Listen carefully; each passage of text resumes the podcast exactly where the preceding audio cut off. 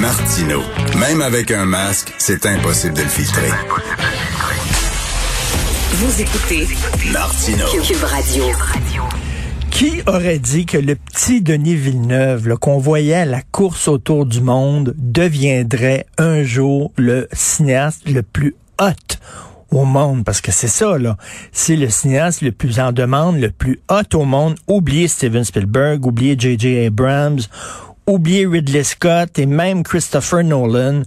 Le cinéaste le plus hot actuellement, c'est Denis Villeneuve. Il a présenté Dune au Festival de Venise, une ovation debout de 7 minutes. C'est pas rien, ça.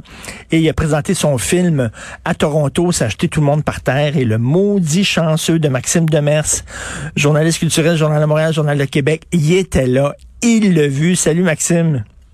Richard, je l'ai vu, euh, je l'ai vu même euh, deux fois plutôt qu'une. Euh, j'ai eu la chance de le voir en visionnement de presse et de le ah revoir à la projection IMAX, s'il vous plaît, en soirée, parce que c'était la première nord-américaine du film, mais c'était aussi la première mondiale en IMAX et euh, Villeneuve, euh, pour ce film-là, encore plus que pour euh, Blade Runner, vraiment tourné beaucoup de pensé le film pour ce format-là en grande partie. donc, il était très content de le montrer sur cet écran géant-là. Est-ce que ça fonctionne bien en IMAX? Parce que moi, les films IMAX que j'ai vus, c'était des films, c'est Castor, puis c'est Pélican, puis tout ça, là, des, des, des, films de nature qu'on qu'on voit au musée des sciences. Là. Mais un, long métrage narratif comme ça, ça ça marche bien? Oui, ça marche bien. J'avais un petit peu d'inquiétude parce que quand même deux heures et demie sur un écran IMAX, tu le en face pas mal. Là. Euh, mais euh, oui, ça marche bien. Puis en fait, il l'a approché. Euh, souvent les IMAX, c'est ça a été approché comme pour les, les décors, les, les, les, paysages majestueux et tout, ou le fond de la mer, on a déjà vu ça aussi. Lui, dans son cas, il l'a vraiment abordé en se disant, moi, c'est le côté immersif qui m'intéresse. Donc, on est collé sur les personnages. D'ailleurs, il y a beaucoup de plans, euh, euh de, de, de, plans euh, larges sur les, les, les, acteurs dans le film. Donc, c'est vraiment l'impression d'être avec eux. C'est comme ça qu'il a abordé, puis ça marche tout à fait. Là. Écoute, euh, moi, j'approche beaucoup Denis Villeneuve de Ridley Scott. D'ailleurs, c'est pas, pas, pour rien que Ridley Scott, Ridley Scott l'avait choisi pour faire la suite de Blade Runner. Ce sont deux créateurs d'univers. Les films de Ridley Scott, ils créent des univers, que ce soit la romantique, que ce soit l'espace c'est tout ça. Là, bon, son dernier film, c'est le Moyen Âge. Tu rentres dans un univers, c'est immersif, comme tu dis. Donc, euh, tu cette expérience-là avec Dune. Ah, absolument, absolument. C'est vraiment euh, encore plus que ses, euh, films précédents. Euh, tu as l'impression qu'il est allé chercher une espèce d'intimité avec les personnages que qu'on sentait pas avec euh, Blade Runner était vraiment époustouflant. Là. Oui. mais on sentait pas tant que ça cette, cette intimité-là. Là, on, il nous amène dans l'intimité de ces personnages-là. puis c'est quelque chose qui, est quand même assez rare pour une grande production comme ça. Là. Puis c'est une force incroyable. Là. Puis ça les personnages sont attachants, ce qui n'est pas toujours le cas, là, on le sait, là, dans, dans ben, ben, Tout à fait, exactement. De, de faire comme l'infini petit, l'infiniment grand, c'est une hein? split. C'est une split qui est pas facile à faire. Et c'est vrai que Blade Runner, moi j'avais trouvé ça là, visuellement, c'était incroyable. La scène dans le bar avec euh, les hologrammes d'Elvis, c'était hallucinant. Sauf que le scénario, je trouvais, il y avait pas de fond, il y avait pas de contenu et tout ça. Là, est-ce que le scénario est assez solide pour soutenir tout, ce, tout le, le, visuel? Je trouve euh, que oui, et euh, moi, je connaissais, je sais pas si toi tu connais le, le, roman, le livre, en fait, la, la saga littéraire. J'ai jamais eu le courage de me lancer dans ces gros ben, livres-là. Moi, je l'avais, je l'avais acheté le livre pour le lire pendant mes vacances cet été. je me suis dit cet été, je lis ça avant de voir le film, et finalement, j'ai lu d'autres choses. Puis, euh, puis là, ben, fait que je me disais, bon, est-ce que, je que c'est complexe, c'est connu c'est une œuvre complexe là. Euh, donc je me disais, est-ce que, euh, est-ce que moi, qui pas lu, qui connais pas vraiment ça, euh, je, vais apprécier, je vais être capable de suivre tout ça? Ben, oui, finalement, parce que le scénario est gardé une certaine complexité, mais en même temps, j'ai l'impression qu'il a simplifié beaucoup de choses. il a rendu ça très accessible. et, évidemment, c'est un film qui dure deux heures et demie, mais on n'a pas vraiment l'impression que qu'il y a pas qu'il y y y y a comment dire certains personnages n'ont pas été euh, on, on, on, il n'y a rien de superficiel dans ce qu'on a vu pour l'instant. Puis j'ai l'impression que, euh, ben évidemment, le, grand défaut, le grand problème du film, c'est que il s'arrête aux moitiés d'histoire, la moitié d'histoire, mais ça on y reviendra. Mais mais c'est ça. Donc dans le fond, oui, en fait, le scénario, il l'a coécrit avec deux autres auteurs, et je pense qu'il a fait une job extraordinaire parce que moi, d'après ce que je comprends, le livre a beaucoup de descriptions et très littéraire, et, lui, il a beaucoup, euh, il a reconstruit ça autour de dialogues. C'est des dialogues qui fonctionnent bien, qui résument bien l'intrigue.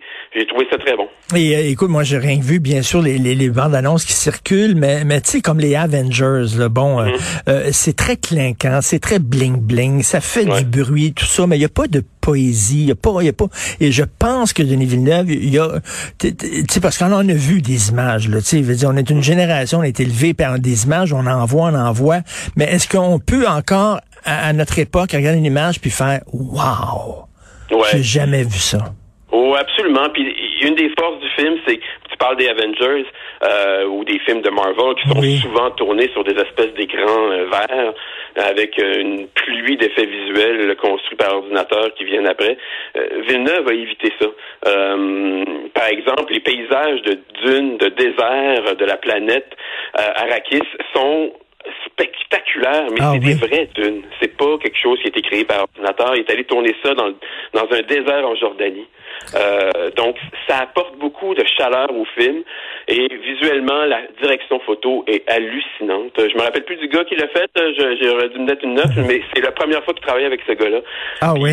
C'est vraiment formidable. C'est vraiment formidable comme direction photo. Là, les, évidemment, les, les, jeux de lumière, tout ça avec les soleils qui se couchent, c'est extraordinaire. C'est vraiment euh, visuellement c'est formidable. Ah non, mais c'est incroyable. Le, le gars, euh, quand même, ça fait pas très, très longtemps là, qu'il était là, euh, à course autour du monde. Sais, dire, ça fait, hmm. fait, pas 50 ans de ça, là, puis il a réussi à, avoir une maîtrise hallucinante. Écoute, en passant, là, tu parles de films spectaculaires, IMAX et tout ça.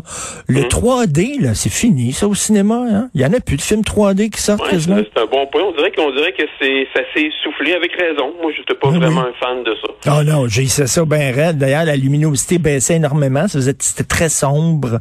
Euh, c'était tout le temps les mêmes maudits effets. quelque chose s'approchait de ton œil. Ben, non, non, c'est comme... Euh, écoute, et là, j'ai lu dans l'entrevue que tu as, faite avec Denis Villeneuve, son mhm. prochain projet, en parlant de création d'atmosphère, de création de monde, son trip, lui, c'est de faire un film sur la vie de Cléopâtre. Même, on, a, on a le goût de voir ça. Et mon Dieu, avec les pyramides, les centurions romains, puis tout ça, ça va être complètement capoté. Ouais, ouais, je pense que oui. Euh, je pense que oui. Puis il était un peu. Euh, ce qui me laissait sous-entendre, c'est que ça pourrait se faire plutôt que tard. C'est-à-dire que euh, il semblait dire parce que là, il attend. Je l'ai dit tantôt, il attend le feu vert. Si les résultats font, si ça marche d'une au box-office, il va pouvoir tourner une suite. Ben là, on veut, on la veut cette suite-là parce que, comme je t'ai dit tantôt, le film s'arrête au milieu de l'histoire. Je veux dire, c'est, il faut que ça, se poursuive. Mais pourquoi il veut faire la deuxième partie? Il pourrait, mettons, comme je sais pas, superviser, devenir euh, producteur de la deuxième partie, puis faire Cléopâtre, puis laisser ça à un autre? Euh, oui, mais, mais j'ai l'impression que, que, Il va aller au bout de l'aventure. Ben oui, c'est son bébé, c'est un rêve de, de, de, petit cul. Euh, je veux dire, il l'a développé, il l'a pensé, euh, il a, comme il dit, il répète, il a, il a trippé comme un enfant en faisant ce film-là. Là. Donc, euh, donc oui, je pense que dans le fond, il, il veut, il veut aller au bout de l'aventure. J'ai lu dans une autre entrevue qu'il a donné que il y avait, tu sais, il y a d'autres livres qui ont été publiés là sur euh, de, de, de, Dune là, puis il dit que c'est pas impossible que, tu sais, il, pourrait avoir éventuellement un troisième film potentiellement, oh. et, et, et, que peut-être que à ce moment-là, ce serait peut-être pas lui là, tu sais, je veux dire, hmm. euh, euh, il va peut-être passer, mais la, la, suite là, si elle se concrétise, c'est sûr que c'est lui qui la tourne. Puis il disait que dans le fond, Cléopâtre, ça se ferait avant ou après. Donc, euh, donc Cléopâtre, ça pourrait, Faire, euh, ça pourrait être son prochain film. Là, si, euh... Ah oui, écoute, Cléopâtre, c'est assez puis, étonnant euh, comme Villeneuve, euh, je l'ai pas mis dans l'article, mais on a parlé d'un peu de ça aussi. C'est les personnages féminins ont toujours eu beaucoup d'importance pour lui. Hein. Hmm. Je veux dire, c'est il, en, il, en avait pas dans Blade Runner, puis là, évidemment, il a développé ceux qui sont dans Dune. Les, les personnages féminins, il les a plus développés, j'ai l'impression que qu'ils le sont dans le roman. Mais, euh, mais quand on pense à ses films précédents, là, Sicario, c'est un personnage Ben féminin. oui, c'est vrai. Arrival, c'est un personnage féminin. Maelstrom, dans ses films américains, euh, ses films québécois, c'est un personnage euh, féminin. Euh, donc, il est très... euh, Et, et Tania Lapointe joue un rôle aussi très important dans, dans sa carrière. Là. Ils sont vraiment euh, les deux ensemble. Et euh, écoute, on a très, très hâte de voir ça, c'est sûr et certain. Euh, 22 ça sort. octobre, ben, ça paraît loin, hein, c'est ça. Oui. euh, je- je- Les gens me posent des questions, puis ils disent, on a hâte de le voir. Ben oui, mais c'est quand même dans un mois et demi. Il faut se rappeler que Jodorowsky, le cinéaste complètement pété là, des années 70, voulait faire Dune avec Ouais. de la musique de Pink Floyd, avec Salvatore Dali aussi qui a rejoué un rôle là-dedans. C'était un projet complètement fou. Il y a un documentaire passionnant sur Ouais. le Dune de Jodorowsky qui a jamais réalisé finalement. Et euh, Ridley, tu parlais de Ridley Scott tantôt. Ridley Scott aussi a déjà euh, Ah pensé oui. à le faire, puis il l'a pas fait non plus. Il y a beaucoup de réalisateurs qui ont euh, qui sont euh, se sont cassés les dents là, sur ça. Là. Ben, merci beaucoup, Maxime Demers. Je prends toujours beaucoup de plaisir à, à te lire dans le Journal de Montréal, le Journal de Québec. Euh, Puis il est comment, Denis Villeneuve? Y a-tu la grosse tête quand tu l'interviews? Non, pas du tout. Non, non, non. C'est un gars qui est vraiment, il est très, très euh, terre à terre. Euh, il toujours euh, son succès quand on y en parle. Il aime pas ça, qu'on trouve qu'on parle de ça. C'est que vraiment quelqu'un de très humble. Puis je- ça m'a très touché aussi, ce qu'il t'a dit en entrevue, sa relation avec euh, Timothée, euh, je je sais jamais comment dire, dire son Chalamet? nom. Oh, que Chalamet, c'est ça. C'est un franco-américain. Oui. il parle très bien français. Et il le pris un peu sous son, sous son aile. Il disait qu'il y avait une relation, parce qu'il y a l'âge de ses fils euh, à Denis Ouais. Villeneuve, puis il y avait une relation comme père-fils euh, dans le tournage. C'était une très belle entrevue que tu as faite avec lui. Merci beaucoup, Maxime Demers. Merci Richard. À la prochaine. Salut, à la prochaine.